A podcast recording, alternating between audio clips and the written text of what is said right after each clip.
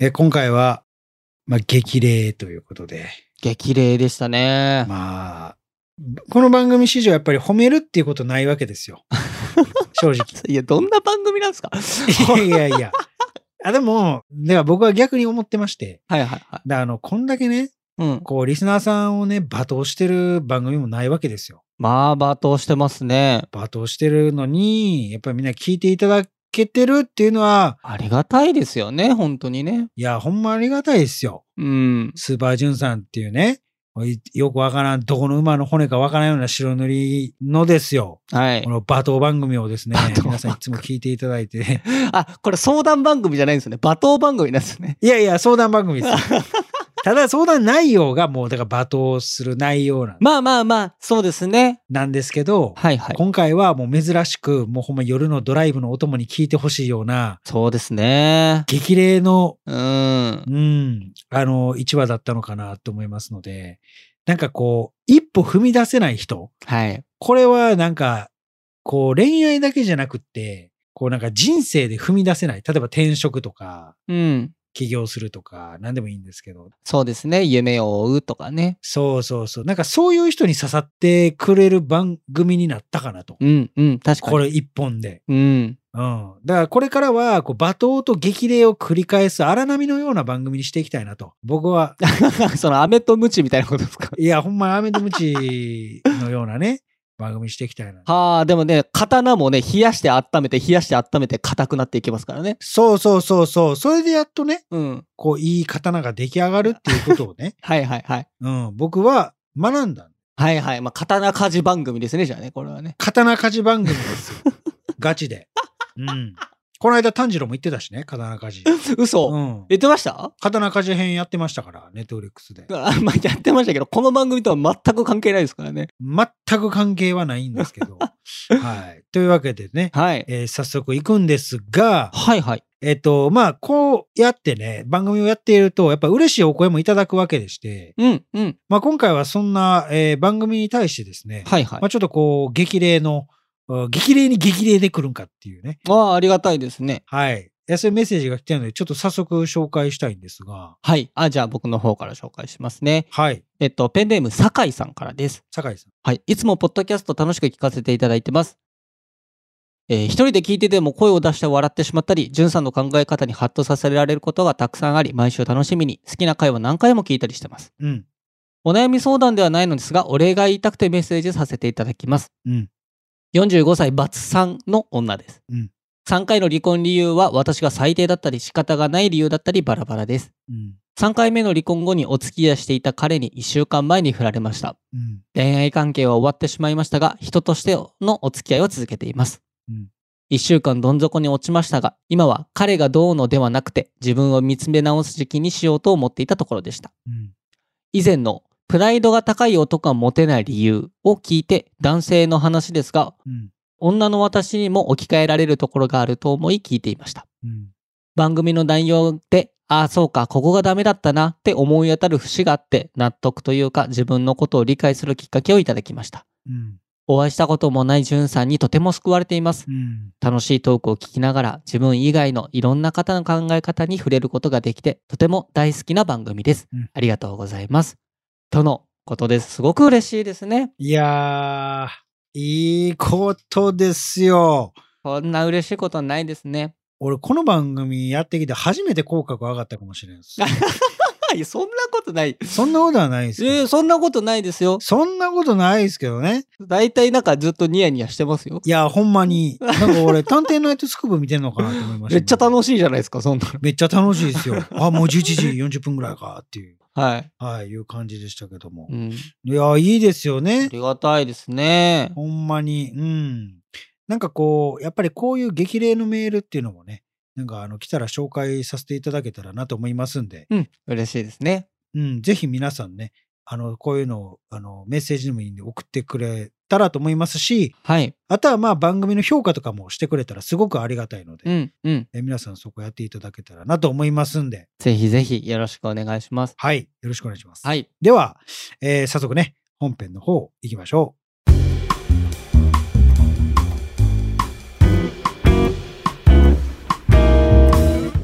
このポッドキャストは累計1万人以上の恋愛相談に乗ってきた TikTok クリエイタースーパージュンさんが全国の悩める人に真正面から向き合っていく人生リアリティートーク番組です、えー皆さんどうも、えー、ショースーパージュンさんです ショーですかはい今日ちょっとちっちゃいんですかちょっとちっちゃいですねああそうですかああちょっとスケールダウンだまああの何があったのかっていうのはちょっと皆さんには言えないんですけどもはいはいはいはいま あ人間やからなっていうそういうこともあるよねって いうってまあまあまあマリオだってちっちゃくなりますからねそれはねあそうなんですよねうんほんまにそんなもんですよスーパーだってはいはいえー構成作家の松原ですよろしくお願いしますお願いしますというわけで今日はもうそこの話題触れないようにはいはいはいはいいきたいので、はいえっと早速ね、えー相談の方行きましょう松原さんお願いしますはい、えーペンネーム派手紙 M さん派手紙 M うん片思いして3年になります長い私は今年25歳になり片思いをしている相手は33歳の8歳上の人です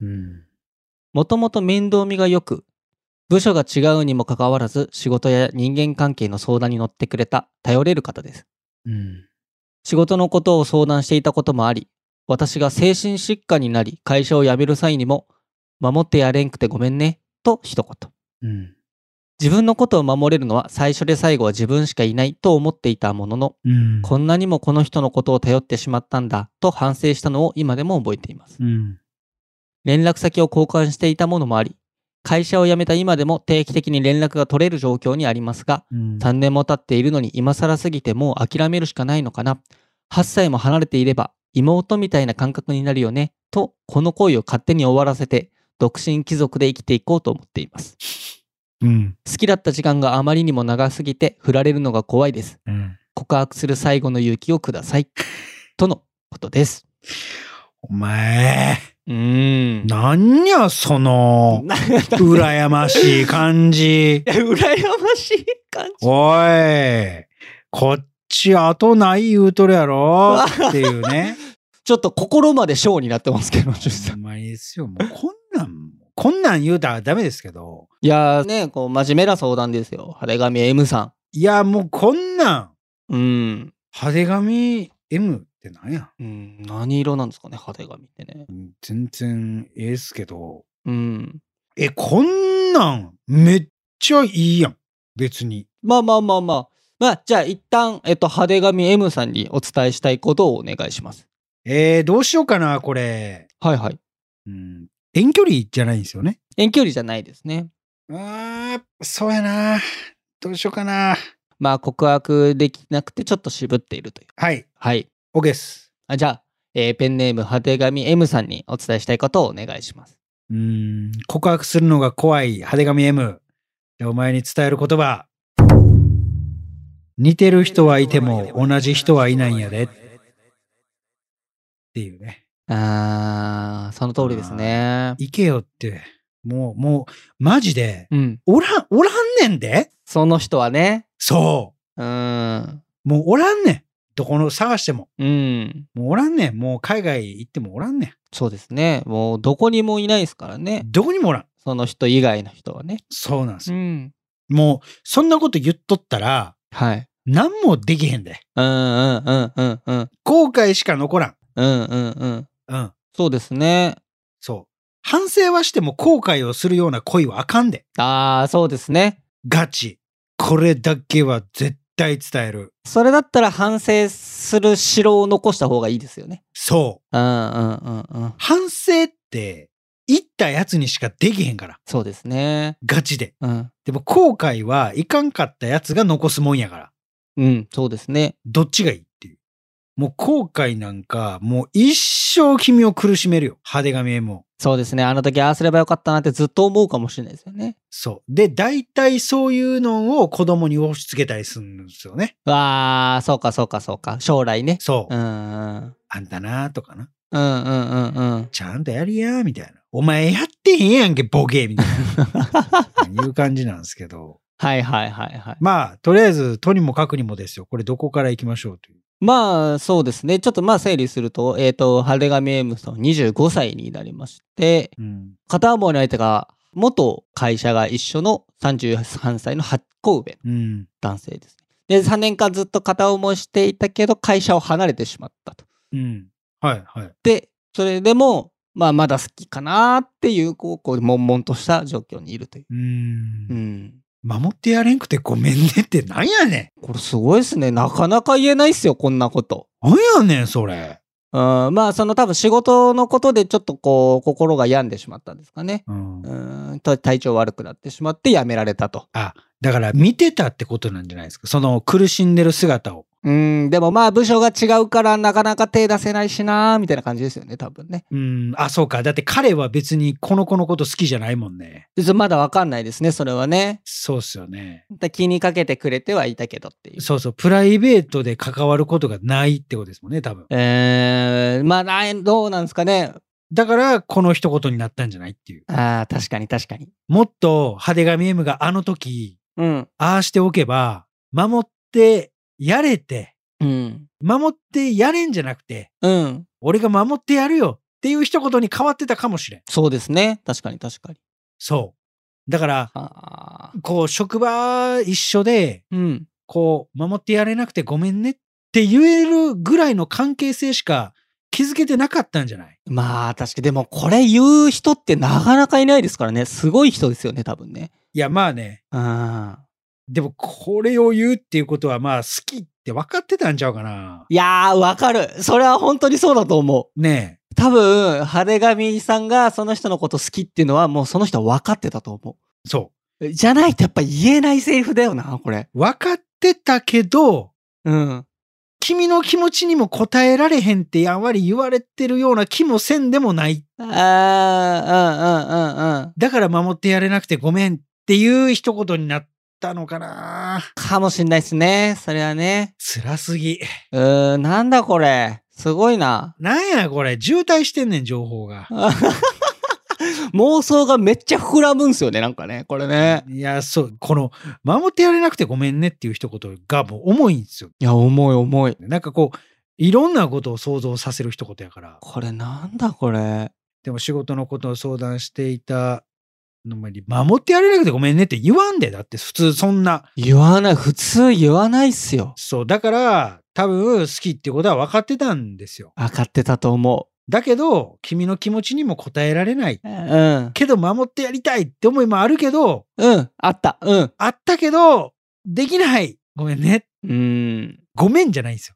ごめんねなんですよ。いやー。これ、これがね、すもう最大限の寄り添いですよね。ごめんね、ねが。このねが。そう。このねが、うん。この彼からしたら、うん。派手紙 M に対する最大限の誠意やったんですよ。いや、毛布ですよ、この根は。そそっと毛布をかけてくれたわけう。ですそうね。。 裸見さんに。ここにぬくもりが100%込められてるんだよ多分 いや、ほんまに。いや、そうですね。ごめんねっていう、パッとそかけてくれたわけでう。すそうね。そうそう。その彼の残りががある毛布をずっと派手神さんは握りしめて悶々としてるわけですよい。や、握りしめるよな。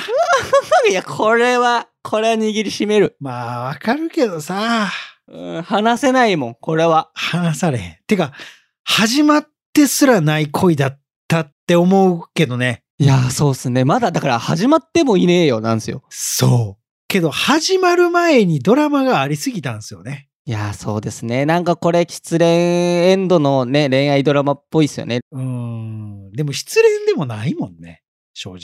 あ、そうか、失恋もできてないのか。失恋もできてないんですよ。うん、確かに確かに。だから、始まりもなければ終わりもないっていう、そうか。ほんまに無の状況なんですよね。だからまだこれから始まる物語ってことですよね、これね。そうそうそうそうそうあそあ、確かに。プロットでしかない。その裏設定でしかないというか。う。そうそうそうそうそう。はいはいはいはいはそんなさっき裏ボス倒してもな、別に何も残らんしねっていう。い。うん、確かに確かにだ。からやっぱり、まあ、まず始まりがなければって思うので、うん。まあ、3年経ってるのに今更とは思わないと思いますよ、別に。思わないっすよね、これね。うん、全然関係なくないだって、え、定期的に連絡は取ってるんですもんね、これね。ああ、え、じゃあ全然行ったらよくねみたいな。そうそうそうそうそう。でもまあなんか3年間も定期的に連絡取ってるのに今更みたいなところもしかしたらあるのかもしれないですよね。うん。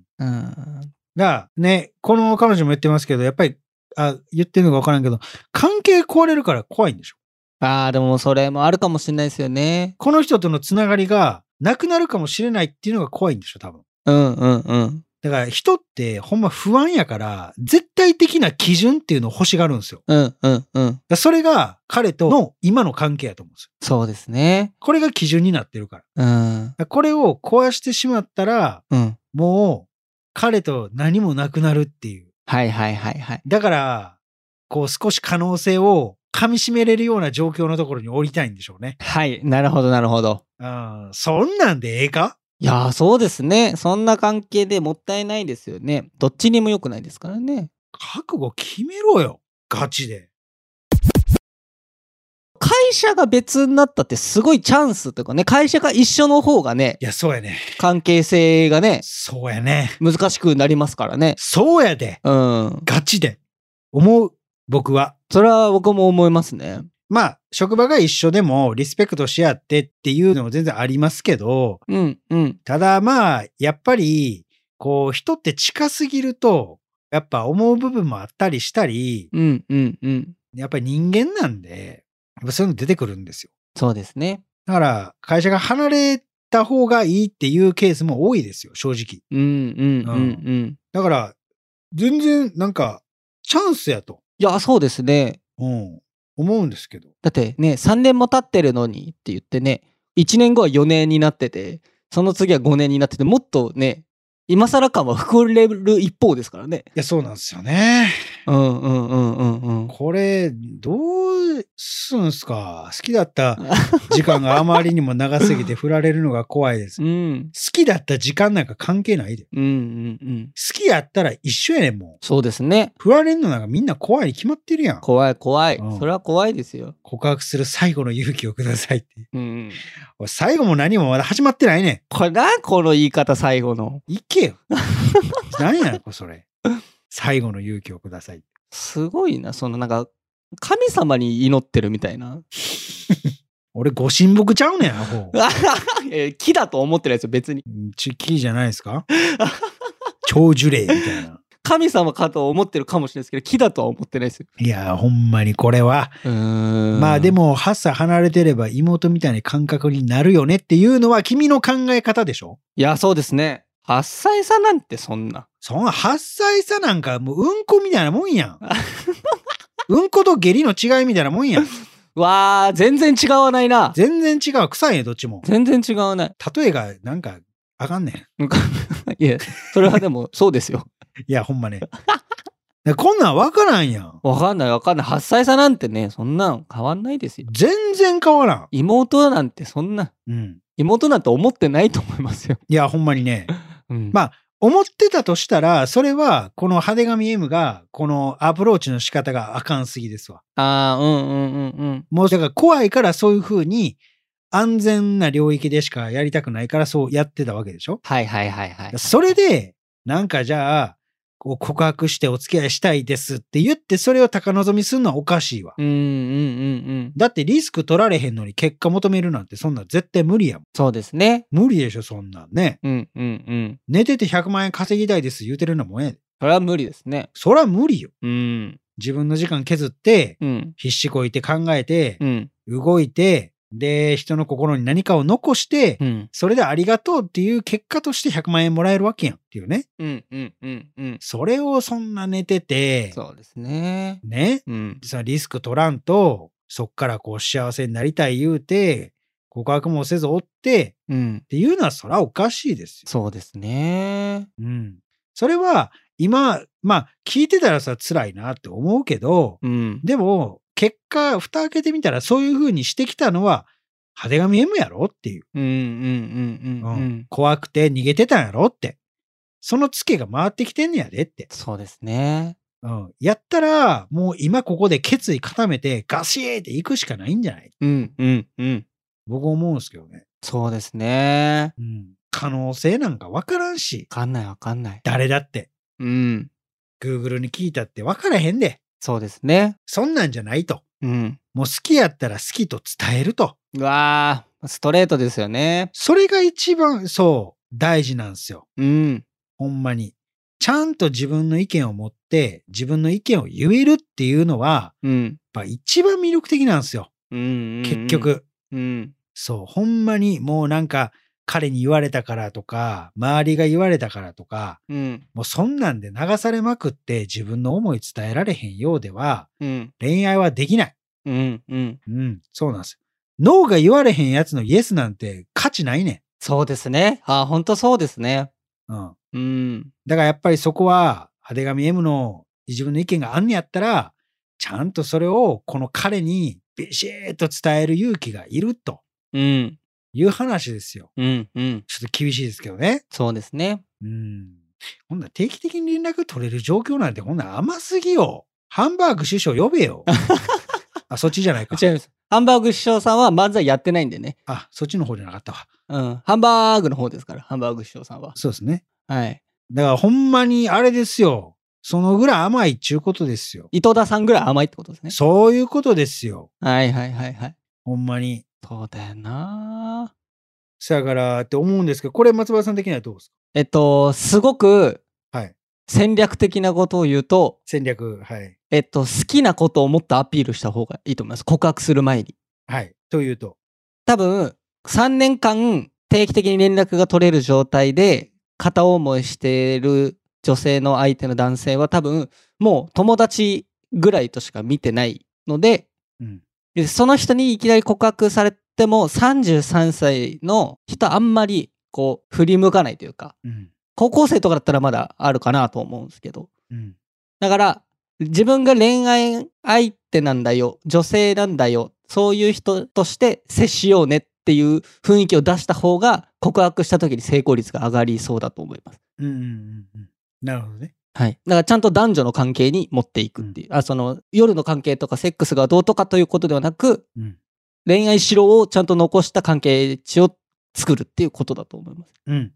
いや、まあその通りかなとはうん思います。やっぱり結局異性として認識させる言動が、うんうんまあできてるかどうかっていうところにもよると思うんですよね。うんうんうんうん。で、まあ、結構やりがちなのが、やっぱこう、片思いしてる時ってめっちゃ独りよがりな恋愛するんですよ。そうですね。そうですね。自分こうしたいっていう思いが出すぎて、うん相手のことを考えられないように先走ってしまう癖がうん結構あるので、うんうんまあそこはやっぱ相手がどういうふうなことが好きなんだろうとか、うんうんまあそういうのを考えながら、こう、ね、こう次の一手一手を出していくのがやっぱ一番いいのかなとは、そうですね。僕は思うんですけどね。告白するのが目的じゃないですからね。あ、そうなんですよ。お付き合いして今後の関係を保っていくのが目的ですからね。そうそうそうそう。それを達成するためにどうするかっていうことですよね。そう。だから僕が前言った通り、告白は別に1回だけじゃなくて2回3回やってもええでってう言っんうてんるん。ですけど、そうですね。その好きを伝えるための告白っていう、うんじゃあ次はお付き合いするための告白みたいな感じで、もう全然どっちでもいいんじゃないっうんうんうん。て思うんですけど、それはもうね、接してる派手紙 M しか分からへんから。そうですねう。ん。けど、そんだけ言葉でガーって言ってても、まあ、うまくいかないこともあるっていうのは想定しとかなダメですけどね。そうですね。うん。まあね、全部が全部思い通りになるわけじゃないですからね。それですよ。言葉が伝わるからといって心が通じるかどうかわからないですから。ああ、そうですね。本当にそうですね。そうなんですよ。だからすごい言葉ですけどね。好きとか、いやー、大きい言葉ですよね。大きい言葉だけど、それが、それやからこそ、こう心が通じるっていうふうには思ってほしくないっていうかね。うん強いけどっていう。うんうんうん。だからそこはリアルなこととして、まあ捉えてほしいかなっていう。うんうん。うん。ただ連絡先交換してたのはうん、やるな。ナイス。ナイスやな。マジグッドナイスですね。本当にね。ガチグッドです。 ほんで、これで、あれやろどうせ LINE のプロフィールとか変わっとったら一喜一憂してんねやろああ。ガチわかる。ああ、なるほどな。ガチわかる。それ、そうかそうか。メンヘラやね。あれなんかね、メッセージ変わってるぞ。みたいな。一言変わってるぞ。みたいなあ、。そうそう。はあ、はいはい。曲変わってるぞ。みたいな。そう。この LINE ミュージック何 みたいな。課金みたいな。で聞いてみて。そうそうそう。いや、ほんまにやで。甘酸っぺー。甘酸っぱいよ。甘酸っぺこー。んな。えああ。えーこの恋を勝手に終 わらせて独身貴族で生きようと思っています。どうすかこれ。そうですか。知ったこっちゃないんですよね。これ、いやいや、ちょっと、かわいそうですよ。ごめんなさい。いや、なんか、でも、その、独身貴族は独身貴族で、うん素晴らしいなと思ってて。え、なんで独身貴族なんて思うねんそうそうそうそうそうそうそうそうえ、。別に独身貴族にならんでよくないうん。なんなんだから、その人じゃないとやっぱ恋愛したくないっていうほど強いってことですよね、多分あねー。なるほどね。うん。いやー、まあ、だからそんだけの思い持ってんねんで、行けよって、そうですね。う、うんん。僕思うんですけどね。そうですね。うん。だから、やっぱそこやね、ほんまにね、もうこれ最後にはいはいはい。言うんですけど、このペンネーム派手紙の恋。うんまあ3年、もう4年ぐらいでしょ、多分。合計合わしたら。うん。うん。で、これで今から告白をすると。うん。で、まあ、それが成功しようが失敗しようが、いろいろ関係性は続いていくでしょう。はいはい。でも、もうこれ自分にも言い聞かせてるんですけど、最終的に、ありがとうよりごめんの方が多い恋だったら、それはダメやから、あー、うーん。ちゃんとありがとうっていうのが多いような恋であってほしい。そうですね。うん。感謝できるような恋であってほしいから、うんうん。全力でぶつかってほしいって思うっそうですね。ていうね。うん。熱い。いや、いい、いいですね。いい言葉ですね。激熱い回です。いやー、これはもこんなに激励したの初めてです。う、ぐっと胸が熱くなりますね、これはね。うん。こんな激励した思いないですよ。ほんまに。応援団になってますね、これね。応援団、だいたい罵倒してるんですけども、そうですね。はい。ここからスーパージュンさん変わりますということでね。ああ。はい。まあ、罵倒する日もあるんですけど、激励する日も増えていくかなとあ、それはいいことですね。 いうふうにね。いいことですよ。それいいことでしょ、うん。そそれはそうですね。罵倒よりね、褒める方が絶対いいに決まってるんです。そらそうですよ。うん。そうなんですよ。ただまあ、ほら、不倫系とか浮気系来たら、そらもまあまあまあまあ。う、ほら、ほんま、いきますけども。もうそれはそうですね。刀振り回して出陣しますよね、そんなんね。いや、ほんまね、うんうん。 ドラムの音が聞こえてくるいうことでね。8月6日、ようやくえ降臨ということで。うん。あ、ごめんなさい。これ、ワンピースの話ですけどね。まあでも、ほんま、そういうことですから、はいはい。僕はもう楽しみにしてますね。はい、あの、ぜひね、あの、結果どうだったかとかね、そことかね、教えてくださいね。あ、そうそう。ほんまに、それ、それ教えてほしいですね。送ってきてほしいです。はい。うん。ぜひ、送ってきてください。はい。はい。というわけで、頑張ってください。頑張ってください。